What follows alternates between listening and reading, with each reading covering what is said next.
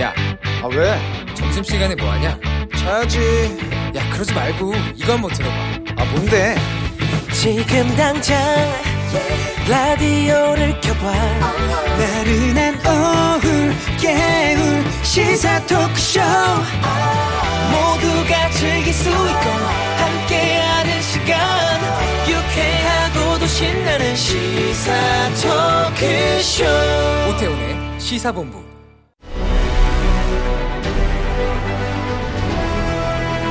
김철민의 본부 뉴스.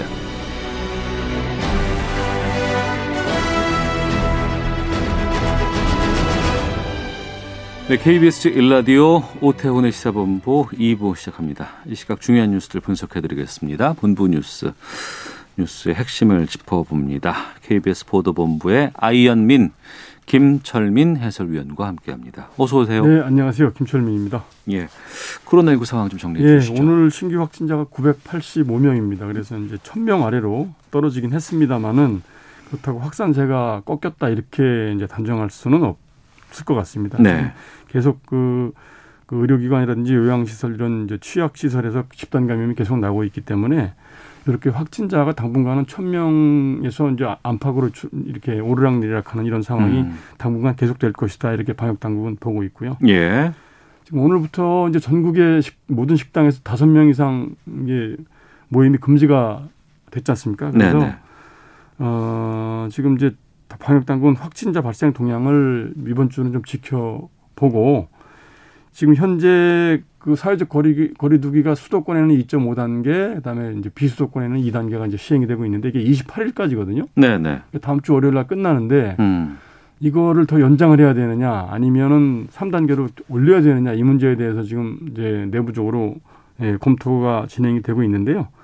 이거 관련돼서 오늘 이제 중앙 주- 이제 사고수습본부 측에서 간략하게 언급이 있었는데 이번 주까지 상황을 보고 네. 주말에 2.5단계 전국 2단계 이 현행 조치를 더 연장을 할지 아니면 올릴지 이, 이 부분에 대해서 어, 발표를 주말에 하겠다 이렇게 밝혔습니다. 그래서 지금 또 이- 이거 외에도 연말에 지금 특별 방역 대책이 이제 오늘부터 전국에 실시가 되는 건데 열 하루간의 멈춤 이거 있지 그렇죠. 않습니까? 예. 부분적으로 지금 3단계보다 더 강력한 조치거든요. 3단계는가 시행이 되면 내 실내는 10인 이상 예, 맞습니다. 행사가 이제 금지가 되는데 이건 5인 이상이기 때문에 아. 부분적으로 더 강력한 조치가 시행이 되고 있는 거기 때문에 음, 요 이제 요, 요 상황을 좀 며칠 지켜보고 네. 그래서 이게 안, 여기서도 확산세가 더 줄어들지 않으면 이제 마지막 단계가 3단계로 올리는 것밖에 없기 때문에 음, 지금 현그 거리 두기 단계 조치를 유지를 하면서 확산세를 최대한 꺾어보자는 게 일단 그 정부 측의 생각입니다. 백신 관련한 발표가 있었죠? 예, 예, 백신 관련돼서 굉장히 걱정들이 많은데 오전에 이제 정부가 이 부분에 대해서 정세균 국무총리가 발표를 했는데 네. 그 글로벌 제약사인 얀센과 그- 그다음에 화이자하고 어, 백신 구매 계약을 어제 체결을 했다. 음, 그래서 이제 얀센의 경우는 당초 예정된 분량이 200만 병 분량이었는데 네. 600만 명분 분량분을 계약을 했고 음, 내년 2분기부터 국내 접종이 시작이 될 수 있다. 이렇게 얀센은, 예, 네. 그다음에 화이자 백신은 천만 명분을 계약을 했고 내년 음. 3분기부터 들어오기로 이렇게 돼 있는데 이 시기를 2분기 이내로 이제 당기기 위해서 지금 협상을 벌이고 있고 최대한 어, 역량을 동원해서 이 도입 시기를 앞당기겠다 이렇게 얘기를 했습니다. 그리고 지금 다른 나라에서 이미 영국이나 미국 같은 나라에서는 지금 백신 접종이 시작이 됐지 않습니까? 예, 예. 그런 나라들은 확진자들이 폭증하기 때문에 굉장히 절박한 상황 나라들이고 음, 우리나라는 아직 그 정도 단계는 아니기 때문에 이제 이 백신의 안전성이라든지 효, 효용성이라든지 이런 걸 면밀히 들여다보면서 네. 국민들이 가능한 한 빨리 접종을 받을 수 있도록 어, 꼼꼼히 챙기겠다 이렇게 이제 예, 발표를 했습니다. 네. 오늘이 크리스마스 이브인데 이번 크리스마스는 정말 고요한 크리스마스예요. 예, 뭐 네. 블랙 크리스마스라고 하죠. 그래서 이제 그 지금 수도권에서뿐만 아니라 전국에서 지금 다섯 명 이상 식당에 모임이 금지가 됐기 때문에 네. 지금 전국 소상공인들 피해가 엄청나다 이러면서 지금 원래 이분들은 이- 이럴 때가 대목이시거든요. 예, 지금 연말 연시가 네. 모임이 굉장히 많아서 사실 대목인데 그 그래서 소상공인 연합회가 정부에 긴급 지원을 요청을 했습니다. 그래서 이제 오늘 성명을 발표했는데 지금 사실상 거리두기 3단계나 다름없는 그보다 더 강력한 조치가 내려져서 소상공인들이 사상 초유의 블랙 크리스마스를 보내고 있다. 예. 굉장히 망연자실하고 있다. 그래서 어, 피해 보상 대책이 시급히 마련돼야 된다 이러면서 다섯 가지를 요구를 했는데요. 첫 번째는 그 임대료를 직접 지원해 달라. 두 번째는 3차 긴급재난지원금을 소상공인한테 우선적으로 좀 지원을 해달라. 음. 그다음에 긴급대출을 대폭 늘려달라. 네. 그다음에 금융기관들이 이제 이미 소상공인들한테 이제 그 해준 대출에 대해서 이자 징수를 당분간 좀 중단을 해달라. 아. 그다음에 부가세 같은 각종 세경 세금을 좀 감면해 달라 이렇게 다섯 가지 사항을 요구를 했고요. 정부에는 그다음에 국회는 그 임대료 경감법에 대해서 좀 신속하게 논의를 해서 실질적으로 소상공인들이 좀 혜택을 볼 수 있도록 해달라 이렇게 강력하게 요청을 했습니다. 알겠습니다. 조만간 아마 이에 대한 무슨 대책이 정부 쪽에서 나오지 않을까 이렇게 생각을 합니다. 한국은행이 금융 안정 상황 보고서를 냈는데 예, 예. 3분기 가계 빚 기업 예. 빚이 많이 늘었네요. 그렇죠. 코로나 확산 사태 때문에 이 가, 이제 가게는 생활고를 겪고 기업들은 경, 경영난을 겪고 이렇다는 이제 음, 그 현실이 통계로 그대로 드러났는데요. 예. 한국은행이 오늘 공개한 금융 안정 상황 보고서를 이제 보니까 지난 3분기 말 현재 민간 부문의 부채가 아 1,682조. 그래서 지금 우리 저 국내 GDP 뭐 국내 총생산의 211%두 배가 넘는 걸로 집계가 어. 됐습니다. 이게 1년 전에는 190% 정도 됐는데 예. 지금 이제 16.5% 포인트 늘어서 211.2%를 기록을 해서 아마 통계 작성 이래 가장 높은 수준을 보였다고 그럽니다. 그래서 이 가계 빚이 이렇게 빠르게 늘었는데 처분 가능한 가처분 소득은 불과 0.3%밖에 안 늘어났다고 그래요. 네. 그래서 음, 가처분 소득 대비 가계 부채 비율이 171% 그러니까 빚보다 소득이 1.7배 더 어, 많은 거죠. 음. 어, 그래서 한국은행에서는 이게 이제 경기 회복에 지연되고 가계 소득 여건이 개선이 안 되면 취약 네. 가구 중심으로 부실이 발생할 가능성이 높다 이렇게 경고를 일단 하고 나섰습니다. 네. 대법원에서 예. 어, 여직원에게 헤드록 강제 추행이 맞다며 파기환송했다고 예, 하는데 어떤 내용입니까? 헤드록이라는 게 이게 저 목을 뒤에서 이렇게 이렇게 옛날 레슬링 할때뭐 하는 그 기술 걸 있잖아요. 예. 하는 용어인데 예. 이게 회식 도중에 그 여직원한테 이렇게 헤드록을 한 게 강제 추행이냐 아니냐 이걸 놓고 이제 소송이 붙었었거든요. 네. 이게 이제 어떤 사건이냐면 2018년에 네. 한 회사의 이제 대표가 직원들하고 회식을 하다가 여직원을 뒤에서 이렇게 기습적으로 헤드록을 한 거죠. 아이고.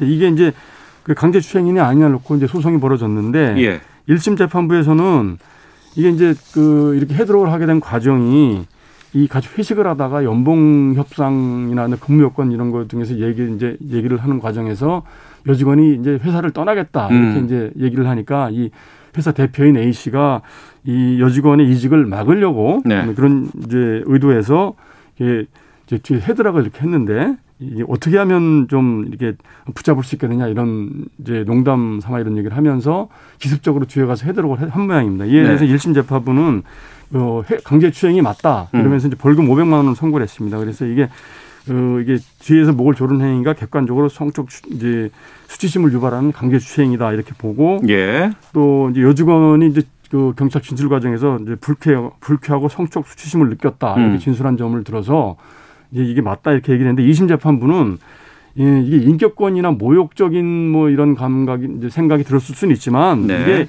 그 강제추행은 아니다. 음. 이 공개된 장소였고 두 사람이 연봉 협상을 하는 과정에서 우발적으로 벌어진 일이고 그리고 이 성적 수치심을 일으키는 행위라고 단정할 수 없다 해서 강제추행죄 모욕을 느꼈을 수는 있지만 강제추행은 아니다 이렇게 해서 무죄를 선고를 했는데 이. 부분에 대해서 대법원이 오늘 판단을 내린 겁니다. 음. 그래서 그 일단 그 B 씨가 이제 그러니까 그 회사 대표가 그 여직원한테 그 이제 농담으로 예.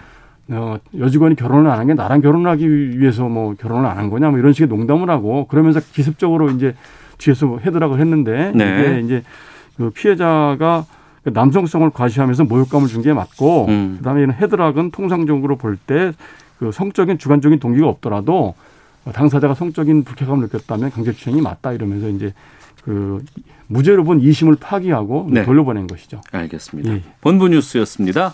KBS 보도본부의 김철민 해설위원과 함께했습니다. 고맙습니다. 네, 고맙습니다.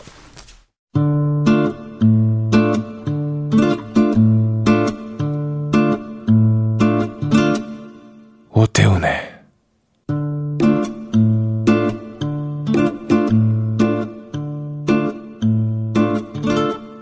시사본부 네, 1시 10분 지나고 있습니다. 시사본부는 청취자분들의 참여 기다리고 있습니다. 샵 9730으로 의견 보내주시면 소개해드립니다. 짧은 문자 50원, 긴 문자 100원, 어플리케이션 콩은 무료로 이용하실 수 있습니다. 아, 그리고 팟캐스트와 콩 KBS 홈페이지를 통해서 시사본부 다시 들으실 수 있고 유튜브를 통해서도 생중계되고 있습니다. 일라디오 아니면 시사본부 이렇게 검색하시면 영상으로 확인하실 수 있습니다. 목요일입니다. 연휴 어, 앞두고 있는 날이기도 하죠. 촌철 살인의 명쾌한 한마디부터 속 터지는 막말까지 한 주간의 말말말로 정치권 이슈를 정리하는 각설하고 시간입니다. 먼저 국민의힘 이준석 전 최고위원 나오셨습니다. 안녕하십니까? 네, 안녕하세요. 예. 오랜만에 모셨습니다. 현근택 전 더불어민주당 상근 부 대변인과 함께합니다. 안녕하십니까? 네, 안녕하세요. 잘? 나왔습니다. 예. 잘 지내고 있습니다. 아, 이 얘기 해야 되죠. 법원이 조국 전 장관 배우자 정경심 교수에게 징역 4년에 벌금 5억 원 선고하고 어제 법정 구속했습니다. 관련된 인서트 듣고 두 분과 말씀 나누겠습니다. 서울중앙지법이 조국 전 법무부 장관의 부인 정경심 동양대 교수에게 징역 4년을 선고했습니다. 법정에서 진실을 밝히려고 했던 그 노력들이 오히려 피고인에게 그 형량에 아주 불리한 사유로 언급이 되면서 마치 어, 괘씸죄 같은 게 적용되는 거 아닌가라는 재판부의 선입견이나 예단 그리고 어떤 편견들이 상당히 작용한 어, 매우 나쁜 판례가 아닐까 생각됩니다. 입학하는 과정에서 다른 학생이 합격될 수 있는 그런 기회를 박탈한 거거든요. 이건 엄청난 그 범죄예요. 네, 정경심 교수 측 김칠준 변호사의 목소리 먼저 들으셨고요. 오늘 아침 최강 시사에서 민주당 홍익표 의원 또 국민의힘 윤영석 의원의 어, 판단 입장 들어봤습니다. 어, 15개 혐의 가운데 11개가 어제 인정이 됐고 법정 구속됐습니다. 어떻게 보셨는지 여쭤보겠습니다. 이준석 최고위원께서 먼저 말씀해 주시겠어요? 예, 저는 사실 뭐 제가 생각했던 것보다 센 형량이 나온 건 사실입니다. 아, 생각했던 것보다 셌다. 예, 왜냐하면 사실 뭐 혐의의 사실관계에 대해 가지고는 예. 저는 뭐 입시 비리에 관해서는 음. 굉장히 당연히 인정될 것이라 봤고 네. 뭐 사모펀드나 이런 것에 대해서는 모호함이 있을 것이다 이렇게 봤고 예. 다만 이제 저는 이제 중간 지점을 음. 뭐 징역형 선고의 집행유예 정도로 보고 집행유예 정도. 예, 그게 아마 중간 지점이고 그거 이하로 나오면은 네. 아마 검찰의 기소 및 어떤 수사 과했다라는 여론이 나올 수 있을 것이고 예. 그보다 중형이 나오면은 어, 윤석열 총장 쪽에서 그래도 해야 될 수사를 했다. 어. 한동훈 검사와 윤석열 총장이 해야 될 수사를 했다는 식의 여론이 형성될 것이다 봤는데 네. 재판부의 판단은 결국에는 상당한 중형을 내리는 쪽으로 갔죠. 예. 저는 그거는 재판부가 스스로 밝힌 것처럼 사실관계에 더해가지고 정경심 교수의 사실관계에 대한 불인정, 불인정. 예, 예, 그리고 예. 재판 과정에서 오히려 진실되게 증언을 한 증인들에 대해 가지고 음. 음해를 하려고 했던 그런 모양새 예. 이런 것들이 상당히 이제 사실 뭐 여권에서 괘씸죄라고 하는데요. 괘씸죄는 괘씸하니까 적용되는 겁니다. 네. 어. 그래서 괘씸했던 점에 대해 가지고 예. 굉장히 이제 양형에서 고려가 된 것이 아닌가. 음. 저도 그 생각합니다. 그래서 저는 사법부가 괘씸죄 적용했다고 비판할 게 아니라요. 예. 왜 그렇게 고위공직자의 부인까지 부인이신 분이 음. 예? 그 괘씸죄를 적용받을 정도로 괘씸하게 재판에 임했느냐. 어. 그걸 바라봐야죠. 예. 현근택 뭐 대변인께서는 괘씸죄라고 얘기할 건 아니고요.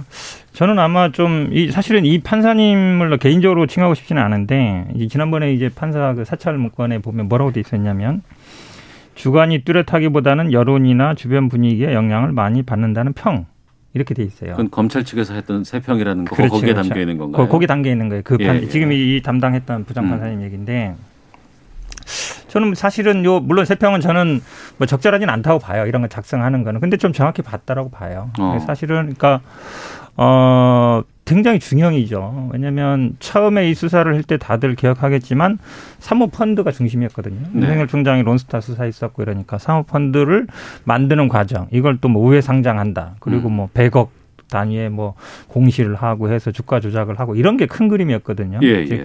사실은 어쨌든 표창장이라든지 아니면 뭐 이런 문제는 사실 큰 문제가 아니었어요. 네. 그런데 지금 대부분의 뭐 11개 유죄 나왔다 하지만 7개 정도는 아마 6, 7개 정도는 다 그 표창장이라든지 인턴 생활 이런 거에 대한 거거든요. 음.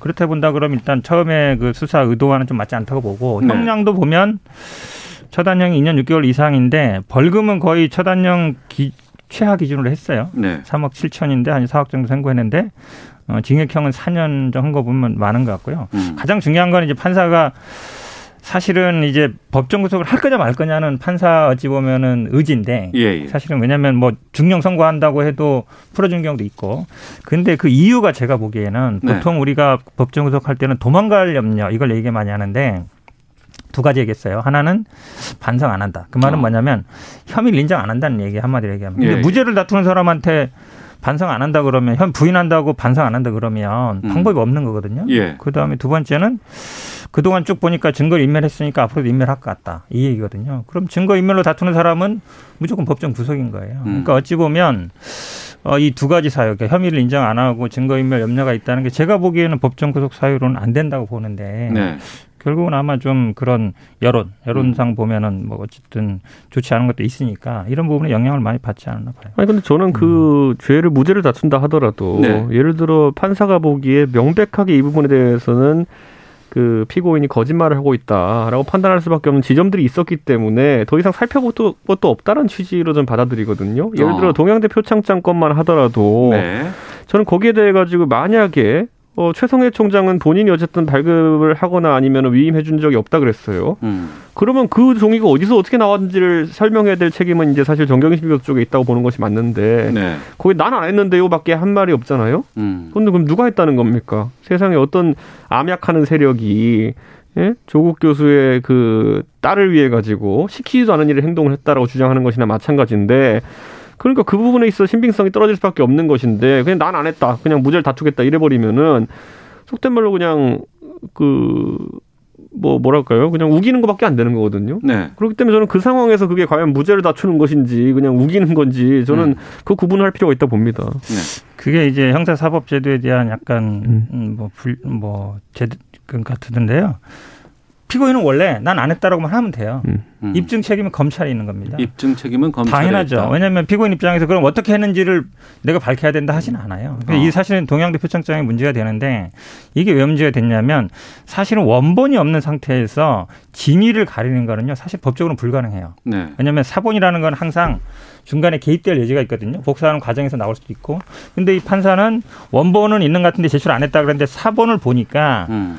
도장 부분하고 네. 그다음에 다른 부분하고 별도로 작성된 것 같다라고 판단했어요. 네. 그 부분이 제가 보기에는 말이 안 되는 얘기예요. 사실 일반적으로 재판에서는 원본 없이 음. 이게 위조다 아니다라고 판단하는 경우 거의 못 봤어요.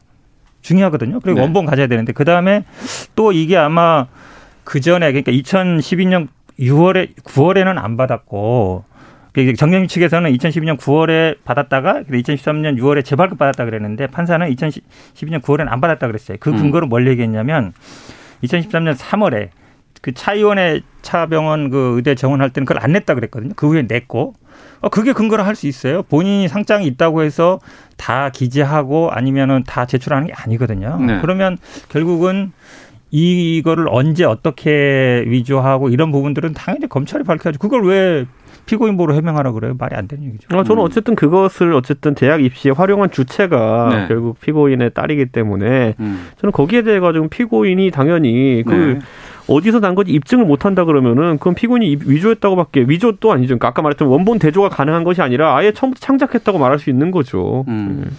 그거는요. 그러니까, 그러니까 민사재판 같은 데는 그래요. 예를 들어 내가 권리를 주장한다. 이 계약에 따라 계약을 했다 그러면 네. 그 사람 입증을 해야 되는데 민사와는 다르다. 그렇죠. 형사재판에서는 당사자는 아니라고만 하면 돼요. 그다음에 진술 거부를 하면 되는 거거든요. 그거를 당신이 밝혀라고 얘기하는 거는 기본적으로 이 형사 재판 절차에 대해서 잘못 알고 있는 거예요. 아니, 그럼에도 왜 음. 이렇게 중형이 나왔을까요? 그러니까 지- 어, 지금 그 아마 입시 문제 부분을 아마 좀 크게 본 것 같아요. 그러니까 저는 근데 동양대 이 표창장이 핵심이었잖아요. 음. 근데 거기 보면 뭐 주인 번호가 기재돼 있다느니 사실은 어 대부분의 이 저- 저기를 보면은 인턴을 안 한 건 아니에요. 네. 기간이 많았다든가 아니면 예를 들어서 거기에 뭐 어떤 작업을 했는데 안 했다든가 그러니까 부분적인 걸 가지고 얘기한 거거든요. 근데 그걸 전부 다 위조다 그러면 예를 들어 동양대 표창장에 이 총장이 박사 이렇게 썼잖아요. 그 박사 아니잖아요. 그럼 표창장이 다 위조인가요? 그렇지는 않아요. 그래서 예. 제가 보기에는 그 다음에 이 아마 기술적인 부분도 굉장히 논란이 많았거든요. 실제로 어. 검찰 주장대로 했을 때 그 표창장이 나올 수 있느냐 안 나오냐 네네. 이런 부분도 판단이 없더라고요. 판결문을 보니까 저는 뭐 항소심에서 충분히 다투실 분이 많이 있다고 봅니다. 그러니까 결국 정, 정정심, 정경심 교수 측에서 이제 변호인들이 제시했던 논리를 보면은 네네. 이런 거거든요. 상장이 너무 그 표창장이 너무 두꺼운데 종이가 가정용 프린터로 뽑을 수 없다 이런 거거든요.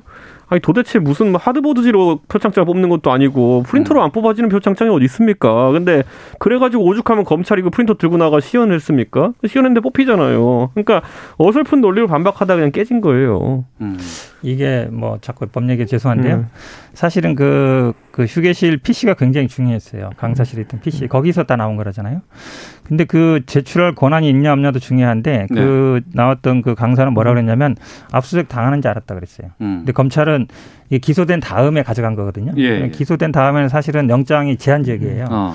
영장 발부를 잘 안 해줍니다. 법원에서 해줘야 되니까. 그러다 보니까 이제 검찰은 그냥 가서 압수수색 형태를 띠면서 이미 제출 받은 거거든요. 예. 그 부분이 사실은 절차상 문제가 있어요. 음. 법원의 이 판결에도 보면 절차상 문제는 있는데 증거로서의 효력이 있느냐 없느냐. 그렇죠. 예. 그런 부분에 대해서는 제가 보기엔 뭐 충분히 다툴 당연히 다툴만 하죠. 그다음에 음. 강사가 그 학교 PC를 제출할 권한이 있느냐 이것도 되게 중요하거든요. 이미 제출 경우에는 권한이 있는 사람이 제출해야 되니까 권한 없는 사람이 다른 사람 걸 제출할 수는 없잖아요. 근데 강사가 과연 그걸 관리할 권한이 있느냐 이런 네. 부분도 제가 보기에 좀 문제가 있다고 보여요.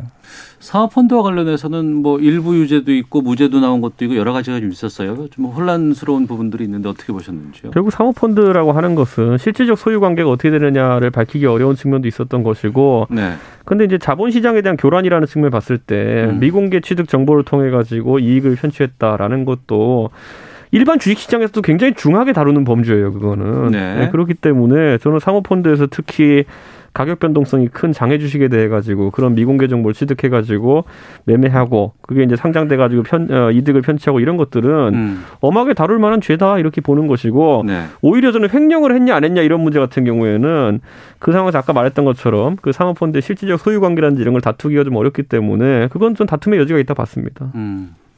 현 변호사께서는 사모펀드 중에 사실은 처음에 문제되면서 우리가 보통 언론에 나왔던 것 중에 문제된 거는 허위 보고죠. 10억, 10몇억 투자하면서 100억 투자한 것처럼 했다. 네, 그리고 네. 그걸 가지고 뭐 배후 조정하고 이런 거 아니냐 했는데 그 부분은 일단 판, 무죄 받은 거고요.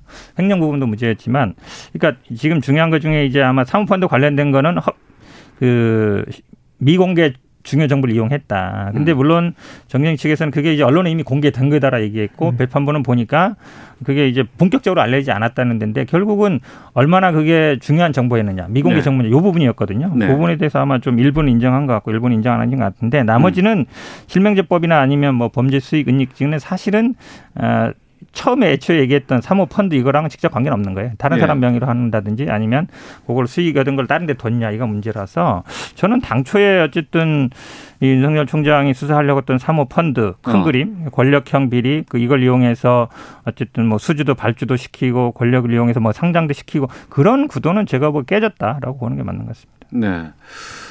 지난해 여름부터 이게 시작이 됐습니다. 네. 그리고 이게 뭐 엄청난 파장을 불러오기도 했었고 또 서초동에서의 집회도 있었고 광화문에서의 집회도 있었고 어, 여론이 상당히 좀 극명하게 갈린 상황에서 이제 어제 1심 판결이 나왔습니다. 이 판결로 인한 뭐 파장 어떻게 보세요? 저는 이렇게 봅니다. 이제 윤석열 추미애 갈등 또는 예. 윤석열 총장과 현 정권 간의 갈등을 봤을 때 시작 지점과 끝 지점으로 이게 살펴보면요. 예. 시작 지점은 조국 장관의 임명 당시에 있었던 그런 어떤 수사에 대한 불만. 이게 음. 여권의 처음에 시작이었거든요. 예. 불만에. 끝이라고 하면 결국에는 그 윤석열 총장을 총장이 쫓아내기 위해 가지고 감찰 징계하는 과정 중에 있었던 끝이거든요. 네. 시작과 끝을 봤을 때 시작 부분은 허물어진 겁니다. 음. 애초에 윤석열 총장이 편향되었다고 주장하게 된 계기는 이 수사를 무리하게 했다라는 것인데 네. 지금 뭐 이미 나온 형량이나 아니면은 사실관계가 규명된 걸 본다 하더라도 이거는 해볼 만한 수사였다라는 여론이 이제 지배할 겁니다. 어. 또는 했어야 되는 수사라는 여론이 지배할 겁니다. 예. 그런다고 했을 때 이걸 더 이상 이제 왜 그럼 윤석열을 미워했는지가 사라지는 거고요. 자, 그럼 윤석열 총장에게 이런저런 꼬투리 잡아가지고 징계하고 이렇게 하는 과정, 정직하고 이렇게 하는 과정에 대해 가지고 이거에 대한 판단은 또 이제 좀 있으면 사법부에서 그 행정소송에 대해서 가처분을 내리면은 나올 겁니다. 만약에 윤석열 총장과 그 현 정권의 갈등이 시작과 끝이 전부 다 이렇게 결론이 나게 된다 그러면은 음. 이거는 굉장한 스캔들이죠. 그러니까 결국에는 애초에 미워할 이유도 없었던 사람을 네. 오만 수단을 동원해 가지고 그 불합리하게 쫓아내려고 했던 시나리오 이거밖에 안 남는 거거든요. 음. 그러니까 저는 그러면 현 정권이 상당히 위기에 놓일 거다 이렇게 봅니다. 네.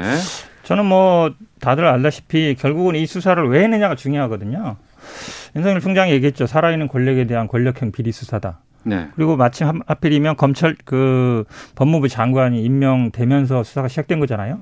그 법무부 장관은 당연히 이제 검찰 개혁을 하려는 사람이고, 그러면 당연히 이 현재 어쨌든 드러나는 기소 내용이라든지 뭐 판결 내용이 중요한데 어, 표창장 위조하고 그 다음에 뭐 예를 들어서 그걸 입시에 이용하는 게 권력하고 무슨 관계 있죠? 사실은 그런 검찰총장은 윤석열 총장은 마치 목적을 이룬 것처럼 보여요. 이준석 최고위원처럼 정당한 수사 아니냐. 근데 이게 장관에 임명되는 것하고 그거 그 사람이 검찰 개혁을 추진하기 때문에 네. 어떤 그 사람을 낙마시키기 위해서 결국은 낙마시켰죠.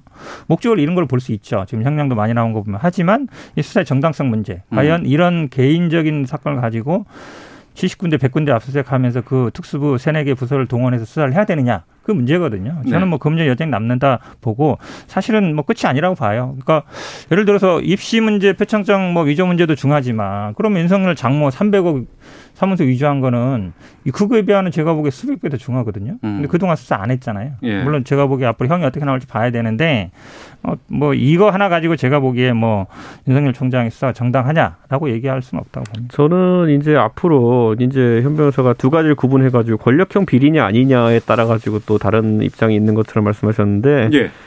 권력형 비리가 이제 조국 장관에 대해서 제기된 것도 앞으로 남아 있어요. 지금 재판이 음, 예, 오고 예. 검찰 수사가 진행되는 것도 남아 있는 게 울산시장 선거 개입건에 있어서는 조국 그 당시 민정수석의 역할이 어느 정도였는지 그리고 유재수 감찰 무마건에 대해 가지고는 과연 박형철 비서관이 저 중언하는 것처럼 조국 그 당시 민정수석의 어쨌든 묵인이나 참여가 있었는지 이런 것들은 직권 남용으로 따져봐야 될 것들이거든요. 예. 이거야말로 권력이 있을 때 권력형 비리가 나오는지는 또 살펴보면 될 일입니다. 음. 그렇기 때문에 저는 조국 장관에 대해 가지고 지금 여권이 섣불리 이분이 그러면 굉장히 도덕적인 인물이고 적격자였는데 윤석열 총장이 어 사적인 감정으로 또는 아까 말했던 것처럼 검찰 개혁이라는 대의에 반대하기 때문에 쳐낸 것이냐.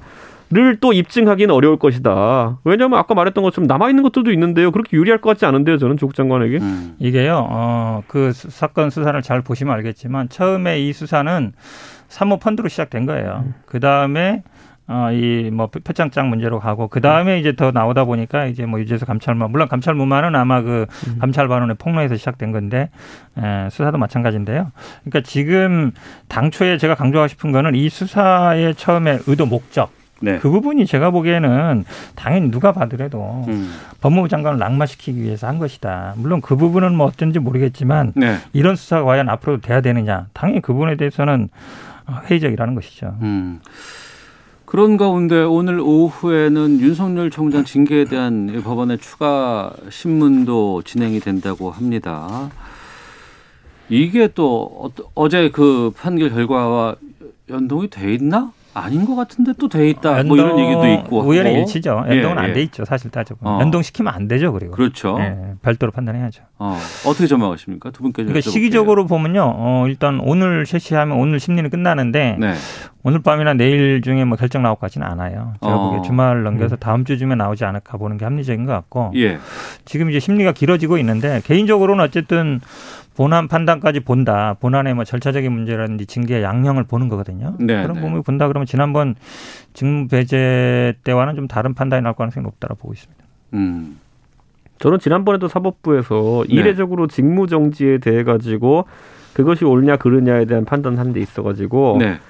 그 지휘권이나 아니면 인사권의 남용에 대해 가지고도 거기 이제 파- 판사가 이제 써놨건 내용을 저는 그런 정도로 내용의 인제 대해서 법원이 의견을 낸다고 한다면은 이번엔 뭐 본안 소송 같이 다룬다고 하면은 저는 상당한 수준의 이제 검찰총장의 독립성에 대한 법원의 입장이 나오지 않을까 어. 저는 그렇게 생각하고요.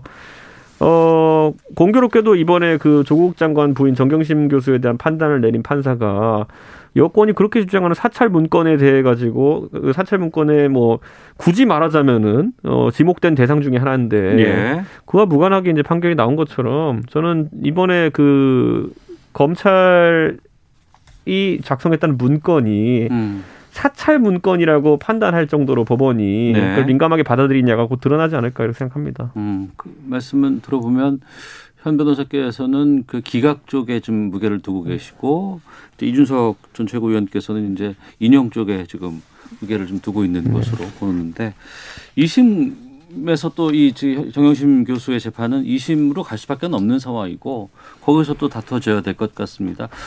양쪽에서 어떤 전략들을 써야 한다고 좀 보세요. 전망도 좀 해주시고요. 뭐 저희 당은 뭐 재판에 참여하고 있는 게 아니고요. 네, 네, 네. 민주당은 아주 열심히 참여하고 있는 것 같습니다. 어. 계속 예, 당에서 꼬박꼬박 이제 의원들이 멘트도 내고 무슨 네. 뭐 마음이 착잡하다느니 SNS에 글도 쓰고 다 그러면서 지금 이 재판에 굉장히 참여를 많이 하고 있는 것 같은데 음. 저희 입장에서 정경심 교수가 만약 치열하게 다퉈가지고 네. 2심 가고 또 2심도 또 불복한다고 했을 때 비슷한 비슷한 결과가 나왔을 때 대법원 가고 이러면은 딱 한 내후년 대선쯤에 돼가지고 대법원 판결 내줄 것 같은데요. 예. 예, 뭐 나쁘지 않습니다. 음. 정치적인 건 아닌 것 같고 당연히 중형을 선고받으면 항소를 해야 되는 건 맞고요. 뭐 피고인의 권리입니다. 네. 그리고 아마 뭐 지금 일부 언론에서 뭐 좀 재판 전략을 바꿔야 되는 거 아니냐 한마디로 얘기하면 혐의를 인정해야 되는 거 아니냐 음. 최고법에 그 가능성은 없다고 봐요. 왜냐하면 네. 무죄를 다투다가 혐의를 인정하면 예전에는 뭐 형량을 좀 깎아주기도 하고 양형 뭐 집행유예를 해주기도 했는데 그럴 사건은 아닌 것 같고요. 음. 뭐 제가 보기엔 앞에서 얘기했던 증거 수집의 절차적인 문제, 네. 그다음 이미 제출 문제라든지 아니면 그게 과연 기술적으로 그게 가능하냐 문제 이런 부분 많이 다툴 것 같아요. 그 다음에 사실 일부 어떤 허위 부분을 전부 허위로 볼 거냐, 그 다음에 그게 또 입시 영향을 미쳤느냐 이런 부분들이 제가 보기엔 판사의 약간 주관적인 판단이 많이 들어간 것 같거든요. 이런 부분이 제가 보기에 치열하게 다툴 것 같습니다. 왜냐하면 사실 형량 중에 제일 많은 부분이 그 부분이에요. 인턴이라든지 그다음에 뭐 표창장, 그다음에 입시 방해 이거거든요. 뒤에 뭐 증거 인멸 부분이나 아니면 뭐 사모펀드 부분은 제가 보기에 크게 다툴 부분은 아닌 것 같습니다. 알겠습니다. 각설하고 함께하고 계시는데요. 아, 헤드라인 뉴스 듣고 기상청 교통정보 확인하고 돌아와서 두 분과 계속 말씀 이어가도록 하겠습니다. 오늘부터 연말연시 특별 방역 대책이 시행됨에 따라 숙박시설이 주최하는 연말연시 행사나 파티가 금지되고 방역 수칙 위반 행위에 대한 특별 점검이 실시됩니다. 코로나19 중환자와 고위험군 환자를 진료하기 위한 거점 전담병원 8곳이 마련됐습니다. 1호 거점 병원인 경기도 평택 박예병원은 오늘 오후부터 운영에 들어갑니다. 충남 논산 육군훈련소의 입영대 기자 10여 명이 코로나19에 집단 감염됐습니다. 함께 입수한 입영 대기자들이 모두 1,600명으로 이 가운데 800명이 확진자와 같은 생활관을 사용해 왔습니다. 자녀 입시 비리 혐의와 사모펀드 의혹 등으로 기소돼 1심에서 징역 4년의 실형을 선고받은 조국 전 법무부 장관의 배우자 정경심 동양대 교수 측이 선고 당일인 어제 항소했습니다. 지금까지 헤드라인 뉴스 정원 나였습니다. 이어서 기상청의 강혜종 씨 연결합니다. 네, 먼저 미세먼지 정보입니다. 한시간 전보다 미세먼지 농도가 다소 낮아졌지만 아직도 일부 중부 지역과 남부 지방엔 나쁨 단계인 곳이 많습니다. 초미세먼지 주의보가 발령 중인 곳도 꽤 있는데요. 대기의 질이 이제 점차 좋아지겠습니다. 현재는 서울의 경우 시간 평균 25 마이크로그램으로 정상치를 회복했는데 비해 충북은 37 마이크로그램, 경남과 대구 55 마이크로그램 등은 아직도 나쁨 단계를 보이고 있습니다. 내일은 대기의 질이 좋아지겠습니다. 오늘 전국이 대체로 맑겠습니다만 충청과 호남, 제주 산지에는 오늘 밤부터 내일 아침 사이 눈이 내리겠습니다. 1에서 3cm의 눈이 쌓일 걸로 보이니까 교통안전에 유의하셔야겠고요. 내일은 대체로 맑은 가운데 충남과 호남, 지금의 흐린 날씨가 내일 오후부터는 맑아지겠습니다. 풍속이 강해지고 기온도 떨어지고 있습니다. 북서쪽에서 찬 공기가 유입되고 있는데요. 내일 아침 오늘보다 기온이 큰 폭으로 내려가겠습니다. 영하권으로 가서 서울이 영하 5도, 철원 영하 11도 등 영하 11도에서 영상 2도로 바람까지 불어 매우 춥겠습니다. 낮 기온 서울 3도, 전주 대구 6도 등 1도에서 8도의 분포를 보이겠습니다. 영동과 영남 동해안 쪽 지금 건조특보 발효 중인데 이쪽으로 특히나 바람도 강하게 부니까 각별한 주의가 필요하겠습니다. 지금 서울의 기온은 5.7도입니다. 지금까지 날씨였고요. 다음은 이 시각 교통 상황 알아보겠습니다. KBS 교통정보센터의 임초희 씨입니다. 네, 이 시각 교통 정보입니다. 오늘이 크리스마스 이브지만 도로 상황은 예년과 비교해 수월한 편입니다. 서울 시내 강변북로 구리 쪽은 방화대교에서 양화대교 쪽으로 서행하고요. 다시 마포대교부터 고장난 차가 있었던 반포대교 부근까지 정체되고 있습니다. 올림픽대로 잠실 쪽은 한남대교에서 청담대교 쪽으로만 밀리고 있고요. 반대 공항 방향은 동호대교 부근 4차로에서 화물차 관련 사고가 나서요. 청담대교부터 영향을 받고 있습니다.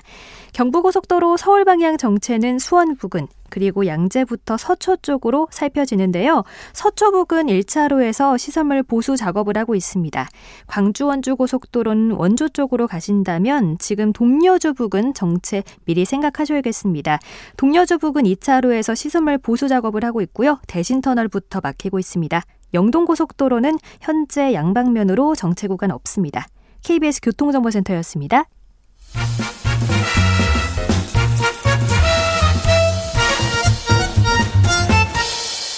오태훈의 시사 본부. 네, 각설하고 다시 돌아왔습니다. 현근택 전 더불어민주당 상근부 대변인 이준석 전 국민의힘 최고위원과 함께 하고 있습니다.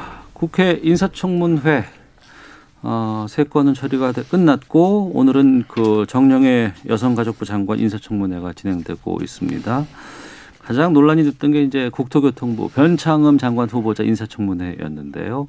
현장 상황 듣고 말씀 나누겠습니다. 김군과 가족분들 위험을 무릅쓰고 일하고 계신 모든 분들께 이 자리를 빌려 거듭 사과의 말씀을 올립니다. 우리 아이가 정말 우리 아이가 잘못한 게 아니라고 하는 정말 밝히고 싶어요. 생명과 인권 감수성이 박약하고 또 차별에 익숙한 사람들에게는 절대 중요한 정책 결정 자리를 내줘서는 안 된다. 저는 이게 우리 국민들의 생각이라고 봅니다. 특히 여성인 경우에 이제 화장이라든지 이런 것들 때문에 아침을 같이 먹는 건 아주 조심스러운데 여성에 대한 편견을 그 조장할 수 있는 그런 어, 우려가 있는 느낌이 있어서요. 하여튼 취지가 그게 아니었다는 말씀드리고 좀 유감을 표합니다. 네, 변창흠 국토교통부 장관 후보자 어, 발언 그리고 중간에 흐느끼신 분은 그 김군의 유족이십니다. 그리고 심상정 정의당 의원의 이야기도 있었고 진선미 국토교통부 어, 위원장 상임위 위원장 목소리도 들으셨습니다. 어제 청문회 어떻게 보셨어요? 관전평부터 좀 들어보죠. 인석 최고위원께서 먼저 말씀해 주시죠. 저는 뭐 변창흠 후보자 같은 경우에는 장관이 되겠다는 의지가 강해 보였다. 의지가 강하다. 예, 예. 아. 사실 이 정도의 개인의 어쨌든 구설수 논란 정도면은 사실 네. 개인도 상당한 심적 부담을 갖게 되어 있거든요. 음. 근데 그것에 대해서 어, 유감 표명과 사과를 통해 가지고 어쨌든 돌파하겠다는 의지가 있었던 것이고 저는 여권 같은 경우에는 결국 청와대 의중에 달린 것이 아닌가 그런 생각을 하는 것이 과거에도 구설에 올랐던 여러 장관 후보자들에 대해 가지고 임명 강행을 했거든요. 예를 들어 김현철 후보자 같은 경우에는 과거에 통일부 장관 후보자 같은 경우에는 문재인 대통령이 그 해병대 방문해 가지고 그 천안함이 북한 소행이다라고 한 것 그 행사에 대해 가지고 과거 대표 시절이었는데 그때 그거 한거 갖고 군복 입고 쇼한다 이런 발언을 했었는데 그것도 그냥 유감 표명하고 넘어갔거든요. 그렇기 때문에 저는 이번에도 청와대에서 그냥 적, 부적격 적격 이런 관계 없이 임명 강행을 이제 하겠다는 생각 아니냐. 네. 그렇게 봅니다. 음. 현 부대변인은요. 저는 사실은 뭐 한 사람의 생각이나 이건 말로 나오는 거거든요. 그러니까 앞에 사과는 글 써준 걸 읽는 거고 음. 뒤에 이제 또 한번 해명. 뭐 화장 예, 하면서 예. 나온 얘기가 이제 평소의 생각인데 저도 한 2, 3년 전에 한 20년 만에 대학에 가서 강의를 들어봤거든요. 근데 교수님들 하는 얘기들을 깜짝 놀랐어요. 음. 20년 전에 똑같아요. 어. 보면 이제 유학 갔다 온 얘기 제일 많이 하고 예. 그 다음에는 이 사회에 대한 얘기, 정치 얘기 하는데 어. 어, 인식 수준이 굉장히 보면 위험한 얘기, 선을 넘는 얘기들 많이 해요. 근데 우리나라 아. 학생들 착하잖아요. 예, 예. 외국 같았으면 당장 내가 보기에 이제 뭐 저 인권이나 이런 데 제주될 게 많은데 음. 이 그런 정도 사고를 갖고 계신 것 같아요. 예. 지난번 그 사고 부분도 그렇고 어제 아침밥 얘기도 보면 보통 일반적으로 이렇게 보통 이렇게 인사청문회 나와서 할 수 있는 얘기는 아니잖아요. 음. 평소에 인식이 저는 뭐 드러났다고 보는데 예. 좀 안타까운 거는 이분이 그래도 이제 뭐 도심 고밀도 그다음에 뭐 빌라촌 고밀도 개발하면서 그런 부분 많이 얘기했었거든요. 음. 또뭐 저 공공 임대주택도 얘기하고 어쨌든 공급 정책에도 좀 맞춰서 얘기를 해보겠다. 네. 그다음에 뭐 분양형 뭐 삼기 신도시에 아직 확정된 건 아닙니다만 반가 아파트도 한번 시도해 보겠다. 음. 어찌본 그 이제 공급과 관련된 정책을 좀 추진해 보겠다고 했는데 그런 부분이 이제 전혀 이제 부각도 안 되고 예. 있어서 좀 안타까운 생각이 있습니다. 네. 저는 그리고 이번에 김현미 장관이 결국 사퇴하게 된 계기가 또는 이제 교체되게 된 계기가 결국에는 본인이 뭐 도덕적 문제가 있다든지 흠결이 생겨서가 아니라 예.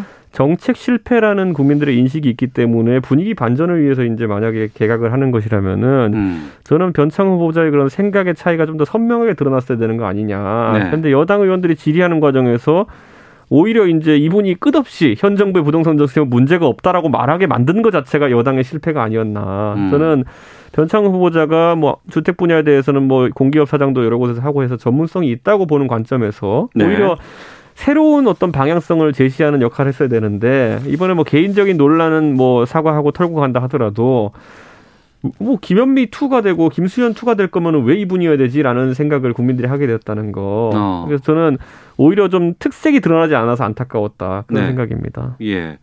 정의당도 보고서 부적격으로 이제 입장을 좀 정한 것 같아요.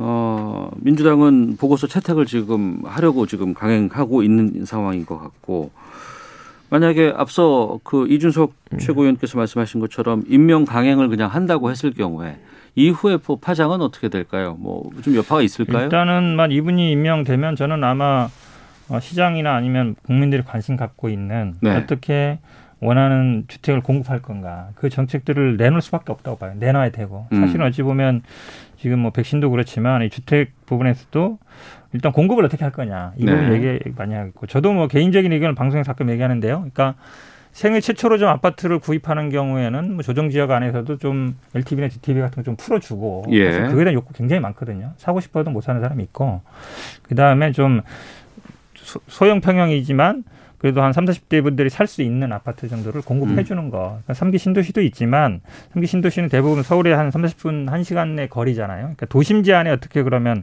공급할 거냐. 결국은 뭐 주택도 저는 뭐 시장 원리가 적용된다고 봅니다. 그러니까 지금 일단 수요는 있는 거거든요. 물론 네. 나중에 문제는 될 것 같아요. 이렇게 막 지어놨다가 나중에 이게 인구가 줄어들거나 이러면 어떨지 모르겠지만 지금 상황이 어쨌든 그런 본인의 전문성을 제시하면서 공급 그다음에 아니면 어, 이 원하는 만큼의 어떤 대출 규제 문제 이런 부분들을 좀 풀어 나가야 된다고 봅니다. 그러니까 정책이라든가 아니면 경험, 뭐 전문성 이걸 통해서 긍정적인 만들어야죠. 어. 그렇지 않으면 왜냐하면 먼저 제시할 필요가 있다고 봐요. 그냥 본인이 어떻게 하겠다. 삼기 예. 신도시 지난번도 보니까 삼기 신도시 예전에 이제 반가 아파트 부분을 한번 거울해 보겠다 그랬는데 약간 또 확실히 안 되는 것 같더라고요. 음. 저 개인적으로는 두세 번 얘기 드렸는데 한 지역 정도 삼기 신도시 다섯 군데가 그렇잖아요. 예. 한 지역 정도는 아- 아예 그냥 이, 이, 이 지역은 내가 반값 아파트로 전부 해보겠다든지 요 정도 해야 제가 보기에 약간 효과가 있지 음. 그냥 단지 하나 한두 개 하는 정도로는 내가 보기에 실효성이 별로 없을 것 같습니다. 저는 그리고 이제 변창 후보자 아까 말했던 특색이란 걸 보려 그러면은 예. 본인이 아까 소신이 있어야 되는 것이거든요. 예. 그런데 예를 들어서 아까 저희가 뭐 화장 발언 때문에 환기됐지만은 음. 예를 들어 임대주택이나 공공주택에 공급하는 면적 중에서 주방의 비중을 줄이자 같은 것들은 주거에 대한 상당한 아이디어거든요. 예. 근데 거기에 대해 가지고 개인은 또 그 뭐 밥은 해 먹어야 되는 거 아니야 이런 식으로 얘기를 했어요. 사 먹을 돈이 없냐 이- 없다 이런 얘기했는데 거꾸로 문재인 정부에서 그럼 청년 주택 공급하는 거 보면요. 음. 호텔 바꿔가지고 공급하잖아요. 그 네. 주방 없거든요. 음. 그러니까 저는 이게 그러니까 자기가 해놓은 말이랑 정부의 방향이랑 계속 안 맞고 이런 것들이 노출되게 되면은 저는 거기에서 학자의 소신을 강행할 것이냐 아니면은 정부에 맞춰 할 것이냐거든요. 맞춰가는 건 오히려 제가 봤을 때는 김현미 two, 김수현 two 소리 들어갈 수 높고요. 본인의 소신이 어느 지점이냐를 봐야 되는데 아직까지는 그게 선명하게 드러나는 것 같지 않아가지고 결국에는 물에 물 탄 듯 이렇게 흘러갈까봐 걱정입니다. 그거는. 음, 알겠습니다. 자, 각설하고 여기까지 하죠. 현근택 전 더불어민주당 상근부 대변인, 이준석 국민의힘 전 최고위원 두 분과 함께했습니다. 두 분 오늘 말씀 고맙습니다. 네, 감사합니다. 고맙습니다. 예, 크리스마스 잘 보내세요. 네. 네. 예. 오태훈의 시사본부는 여러분의 소중한 의견을 기다립니다. 짧은 문자 50원, 긴 문자 100원의 정보 이용료가 되는 샵 9730, 우물정 9730번으로 문자 보내주십시오. KBS 라디오 앱 콩은 무료입니다. KBS 라디오 오태훈의 시사본부. 지금 여러분은 대한민국 라디오 유일의 점심 시사 프로그램을 듣고 계십니다. 네, 사회에 존재하는 다양한 이슈에 대해서 가감 없이 우리 생각을 표현하는 시간입니다. 세상의 모든 리뷰 김선영 문화평론가와 함께합니다. 어서 오세요. 안녕하세요. 예. 아, 최근에 이 방송계의 역사 논란이 좀 일고 있어서 네. 그 부분에 대해서 좀 다뤄볼까 합니다. 네. 지식의 대중화를 주도하는 대표적인 스타 강사 네. 설민석 씨가 네. 아, 새 지식 예능 프로그램 설민석의 벌거벗은 세계사 여기에서 역사 왜곡 논란에 휩싸였다. 네. 어떤 내용이에요?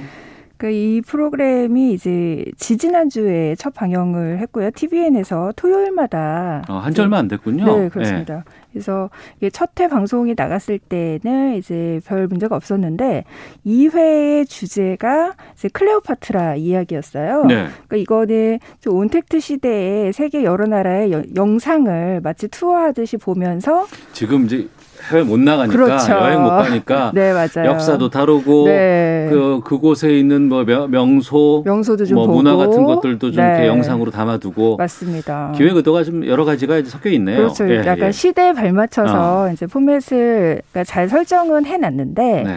문제는 이게 그 설민석 씨가 역사를 이제 평소에 강의하듯이 네, 이렇게 가르치는 그런 내용이에요. 역사학자잖아요. 그렇죠. 예, 예. 네. 역사 스타 강사니까요. 아, 역사 강사. 예. 네. 근데 이분 이 이제 2회 클레오파트라 편에서 음. 어, 얘기를 한 게 좀 오류가 너무 많다. 이것 오류요? 예. 네. 어. 이것을 이 프로그램 2편의 자문을 맡았던 네. 그 이집트 고고학자 광민수 선생이 선생이 음. 자신의 SNS에 예.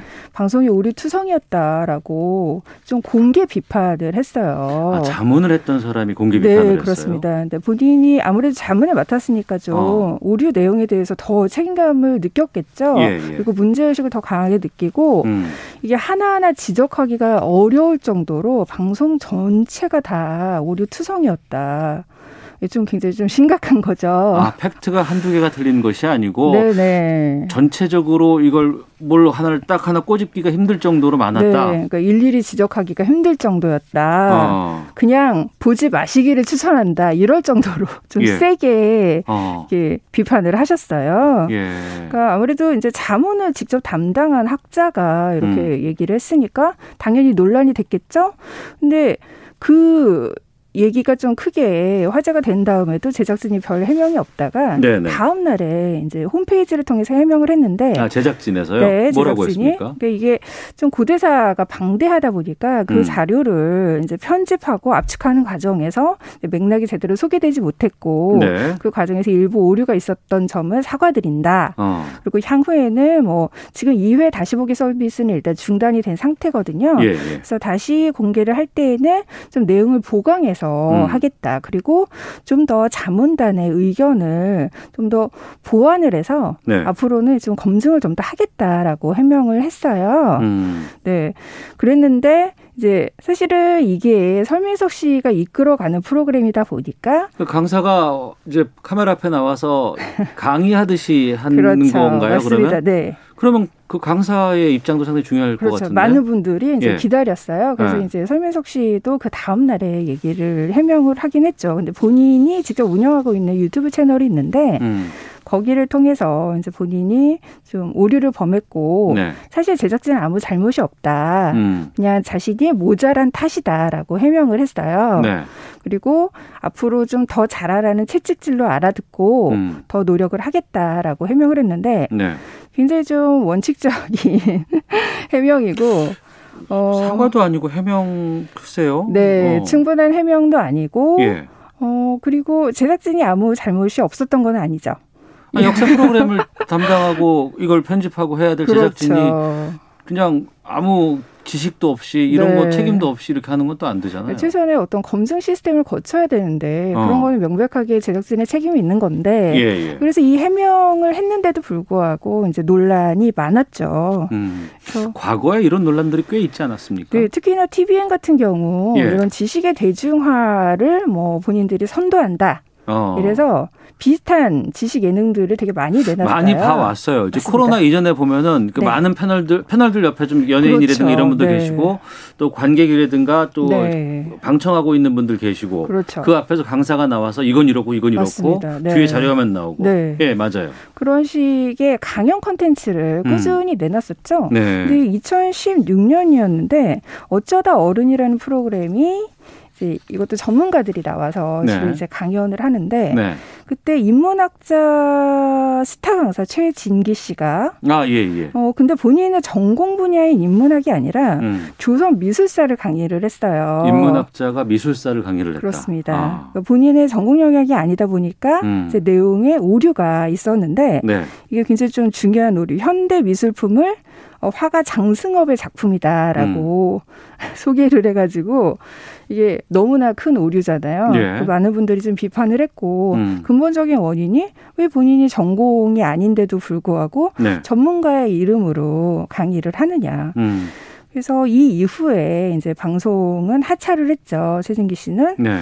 근데 문제는 이러한 논란이 과거에 있었음에도 불구하고, 불구하고 또 다시 시간이 좀 지나고 나서 좀 잊- 잊혀질만 했으니 다시 들고 나왔다. 네. 아. 그것도 똑같 비슷한 포맷의 예. 어떤 스타 강사의 지식에 의존하는 프로그램을 두고 이번에도 역시 어떤 음. 검증을 거치지 않은 예. 그런 내용을 방송을 하니까 음. 전적이 있어서 사람들이 더 비판을 하게 된 거죠. TVN이 드라마에서도 역사 왜곡 논란이 있었다고 하는데 이건 뭡니까? 어, 이거는 이제 현재 방영 중인 토요일 드라마 철인 왕후라는 작품이 있는데요. 네. 이 작품도 퓨전 사극이에요. 퓨전 사극. 네, 근데 예. 퓨전 사극은 아무래도 우리가 이제 좀 엄격한 고증을 요구하지는 않죠. 그렇죠. 좀 예, 예. 자유분방한 음. 상상력을 많이 우리가 뭐 시대를 유- 넘나들기도 했었고 그렇죠. 막 이런 것도 있고 네, 뭐, 판타지가 예. 많이 가미되니까 예, 예. 유연하게 보는데 어. 문제는 거기에 등장한 인물들이 전부 다 실존 인물들이에요. 예. 그러니까 이게 실존 가상 차라리 모티브만 빌려와서 가상 인물을 아예 내세우면 상관이 없는데 예. 실존 인물들을 그대로 내세우고 이 그럼 주인공이라든가 이분들의 이름을 들을 들으면 우리가 다 알만한 분들이에요. 그렇습니다. 그래서 실제로 종치 내에서 어. 많은 너무 인물을 사실과 다르게 희화화를 했다, 예. 왜곡해서 묘사를 했다, 예. 이런 식의 비판이 계속 나오고 있고요. 음. 이게 또 원작이 중국 작품인데 네. 중국 작품이 약간 혐한 논란이 있었던 작가예요. 아 그래요. 네. 어. 그래서 아무래도 좀 원작부터 이미 뿌리에 좀 문제가 있는데 네. 음. 이것을 각색할 때 여기에서도 또 역시 약간 조선의 역사를 희화화하는 듯한 그런 어. 묘사가 있으니까 예, 예. 많은 분들이 좀 더 분노를 하신 거죠. 여기에 대해서 또 방송국에서 입장이 나온 건 있어요? 따로 그렇죠. 없어요 아직까지는? 아, 그 문제가 된 부분들은 좀 특히나 문제가 된 어, 그 대사들이 있어요. 거예요? 조선왕조 실록을 이제 찌라시라고 표현을 했다거나 와 조선왕조 실록을 지라시라고 표현했다고요? 네, 네, 그렇습니다. 네. 음, 드라마에서? 네, 드라마에서요. 네. 그러니까 이게 단순히 좀 웃기려다 보니까 네. 뭐 오버를 할 수도 있는 건데 음. 말씀드렸듯이 원작에서부터 문제가 있었고 전반적으로 전부 다 좀 가볍게 너무나 희화화를 시켜서 묘사를 하다 보니까 네. 그런 단어들이 이 제작진이 어떤 역사에 대해서 갖고 있는 인식이 너무나 가볍지 않나 음. 이런 의혹을 키우면서 네. 이제 제작진이 그런 대사는 좀 수정을 하겠다, 편집을 음. 하겠다라고 해명은 한 상태입니다. 예, 드라마까지 이게 참 네. 그런데 근데 한때는 이런 네. 지식 예능 여기 이게 상당히 좀 이렇게 어 시청자들이나 청취자들의 어떤 욕구, 욕망을 좀 채워주는 그렇죠. 상당히 인기 있었던 그런 장르까지 가지 않았었어요. 그렇죠. 지금도 저도 사실은 좋아해요. 가령 이제 TVN에서 뭐 알쓸 신작 같은 음, 예, 예, 예. 여행 예능에 음. 뭔가 이렇게 다양한 전공의 전문가들이 나와가지고 서로의 예. 지식을 어, 서로 모르는 얘기지만 음. 그 그래도 굉장히 이 호기심 있게 들어줄 수 있고 이런 것들 어떻게 보면 이제 우리가 대학에서 강연으로 들을 수 있는 내용을 네. 예능에서 쉽 고 재미있게 풀어내다 보니까 네. 뭔가 이렇게 호기심도 충족이 되고 지적 욕구도 충족이 되고 재미있는 거죠. 네. 그러니까 나름대로 순 기능이 있어요. 음. 어떤 그 지식 세계에 대한 호기심을 더 채워주는. 근데 그 이번 순기능은 유지하면서 어, 또 이런 오류를 범하지 않기 위해서는 좀 뭐가 장치가 필요할 것 같은데. 그러니까 이런 스타장 스타 강사를 어. 너무나 그 말이 진리인 것처럼 그 사람의 해석과 예. 관점이 정설인 것처럼 얘기를 하면 안 된다는 거죠. 예, 예. 이 자문을 맡았던 학자분이 지적을 했을 때도 음. 썰이면 썰, 예. 팩트면 팩트 이런 식으로 음. 재미를 위해서 그 경계를 흐려놓지 말고 명확히 네. 구분해서 시청자들에게 전달해줘야 된다. 학문의 영역은 학문의 영역으로 예, 이게 재밌는 이야기가 있으면은 음. 이러이러한 썰이 있다라고 경계를 구- 뚜렷이 해서 네, 풀어줘야 된다. 음. 우리가 뭐 사극을 보고 역사를 배운다라는 말이 있잖아요. 네. 그러니까 좀 그런 구분은 좀 음. 대중들이 할 수 있게끔 판단할 수 있게끔 네 이게 팩트가 아닐 우려에 대해서는 늘 경계를 해야겠습니다. 홈페이지가 보면 기획 의도라는 거 있거든요. 네. 그거 꼭 한번 좀 방송하면서 챙겨봐 줬으면 좋겠어요. 네. 제작진에서. 맞습니다. 자, 김선영 문화평론가와 함께 했습니다. 고맙습니다. 감사합니다. 예, 시사분 마치겠습니다. 내일은 어, 12시 15분에 크리스마스 특집 당신들의 크리스마스 이렇게 해서 돌아오도록 하겠습니다. 내일 뵙겠습니다. 안녕히 계십시오.